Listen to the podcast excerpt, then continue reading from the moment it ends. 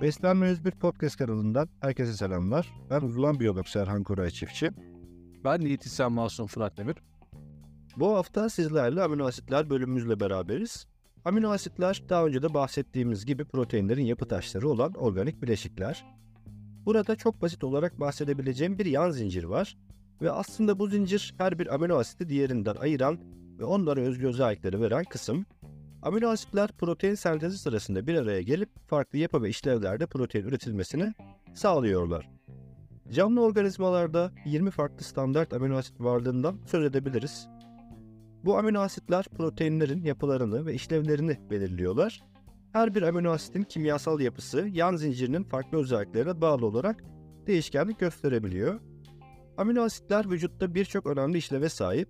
Protein sentezinin yanında enerji üretimi, enzimlerin işlevleri, hücre sinyal iletimi gibi birçok biyolojik süreçte önemlerinden bahsetmemiz mümkün. Her masada var tabiri amino asitler için söylenmiş olsa inanın yadırgamazdım. E, ayrıca bazı amino asitler vücutta üretilebilirken bazıları dışarıdan besinler yoluyla alınmalı ve bu nedenle bunlara esansiyel amino asitler adı veriliyor. Gelin o zaman amino asitleri genel adlarıyla bir göz atalım. Eminim örnekler üzerinden gitmek daha faydalı olacaktır. Glutaminle başlayalım. Glutamin bağışıklık sisteminin sağlığı için oldukça önemli bir amino asit. Hücrelerin enerji kaynağı olarak kullanılıyor ve bağırsak hücrelerinin beslenmesine yardımcı oluyor. Aynı zamanda konu vücudumuzu formda tutmak olduğunda glutaminin önemi bir kez daha ortaya çıkıyor. Glutamin kasların iyileşmesinde ve büyümesinde önemli bir rol oynayan bir amino asit diyebiliriz. Bu da onu sporcular ve fitness tutkunları arasında çok popüler bir yere koyuyor. Gelelim en önemli amino asitlerden adenine. Kas dokusunun yapımında ve onarımında çok önemli bir yeri olduğundan bahsetmeliyiz. Bu da onu özellikle atletler ve düzenli olarak egzersiz yapanlar için çok önemli bir yere koyuyor. Ek olarak glikozu enerjiye dönüştürerek kan şekeri seviyelerinin düzenlenmesine yardımcı oluyor ve karbonhidratların az olduğu durumlarda beyin tarafından yakıt kaynağı olarak kullanılabiliyor. Burada karaciğer enzimi olan ALT'den bahsetmeliyiz. Açılımı alanin transferaz olan bu enzim sayesinde az önce bahsettiğim glikozun enerjiye dönüştürülmesi mümkün kılınmış oluyor. Histidin amino asidi ise histamin adı verilen bir molekülün yapısında yer alıyor. Bu molekül bağışıklık sistemi fonksiyonlarında, mide asidinin salgılanmasında ve sinir iletiminde işleri sahibi. Aynı zamanda herkesin bileceği histamin veya duymuş olacağı histaminik, antihistaminik tanımları alerjik durumlar için çok kullanılan tabirler. Burada histidin histaminlerin de üretiminde yer alıyor ama bu başlı başına çok uzun bir konu o yüzden başka bir bölümümüzde bahsedelim. Belki konumuzun başlığı e, alerjik reaksiyonlar olur. E, gelelim fenil alanine. Fenil alanin öncelikle et, balık, yumurta, süt ürünleri, kabuklu yemişler ve tohumlar gibi kaynaklardan elde ediliyor. Bu amino asit ruh halini ve bilişsel işlevi etkileyen dopamin, adrenalin ve noradrenalin gibi maddelerin üretiminde önemli.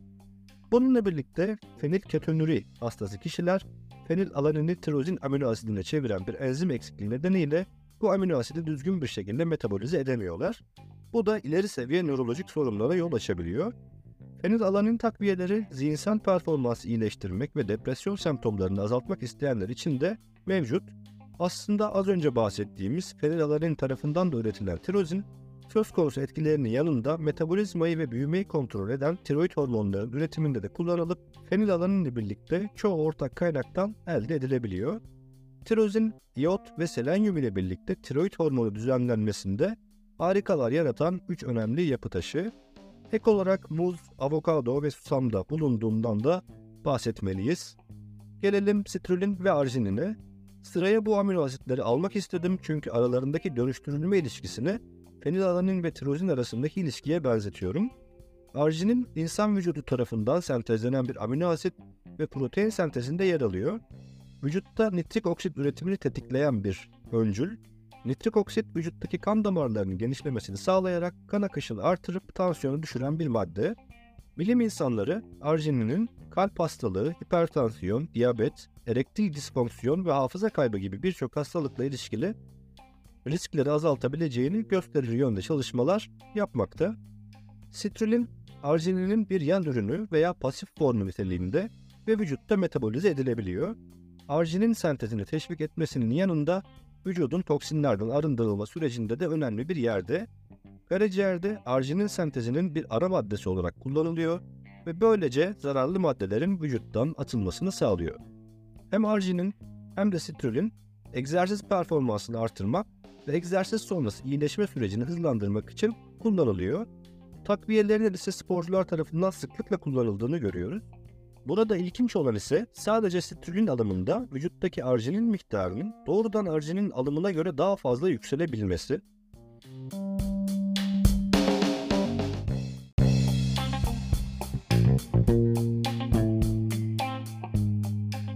Gelelim bir diğer amino asit olan serine. Serin, vücudun proteinler, nükleotitler ve fosfolipidler gibi temel bileşiklerin sentezinde hayati rol oynayan bir amino asit. Esansiyel bir amino asit yani vücutta sentezlenemiyor. Serin bu işlevlerin çoğunu treonin ve valin amino asitleriyle beraber yapıyor.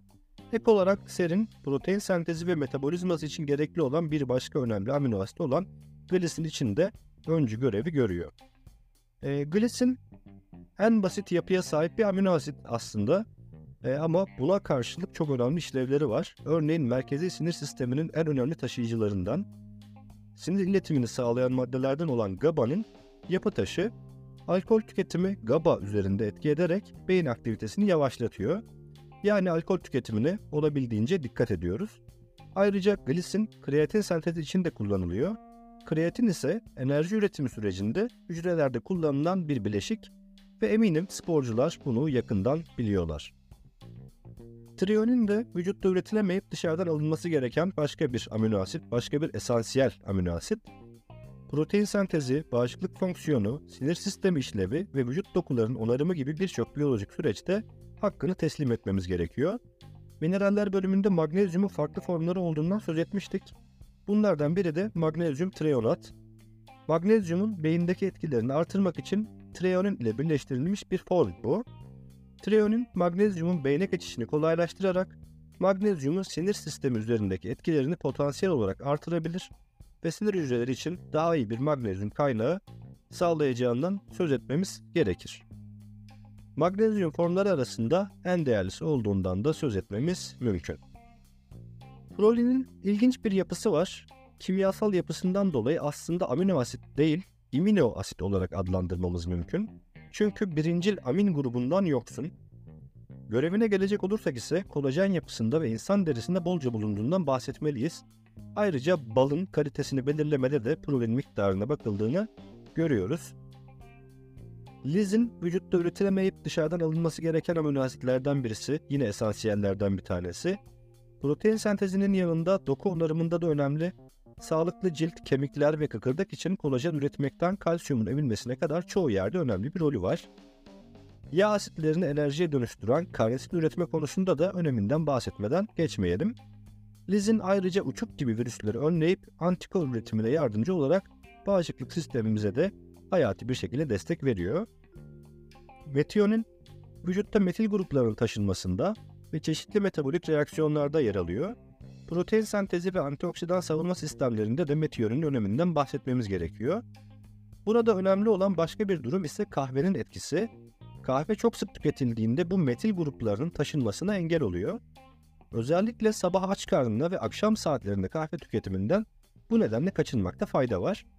Kahve ile ilgili de bir bölüm yapmak artık şart oldu çünkü hem kültürel derinliği hem de sağlık etkileri oldukça kayda değer görünüyor ve günlük hayatımızda da hepimizin bileceği üzere kahvenin büyük bir yeri var. Gelelim lösin, izolösin ve valin amino asitlerine. Ee, belki bu isimlerle bilinmezler bunlar ama BCAA denince eminim sporla uğraşan dinleyicilerimizin kafasında bir ışık yanacaktır. BCAA açılımı itibariyle dallı zincirli amino asit demek ama tabii o kadar ayrıntıya girmeyeceğim, endişe etmeyin. Kas protein sentezi, enerji üretimi ve kas iyileşmesi süreçlerinde önemli amino asitler bunlar.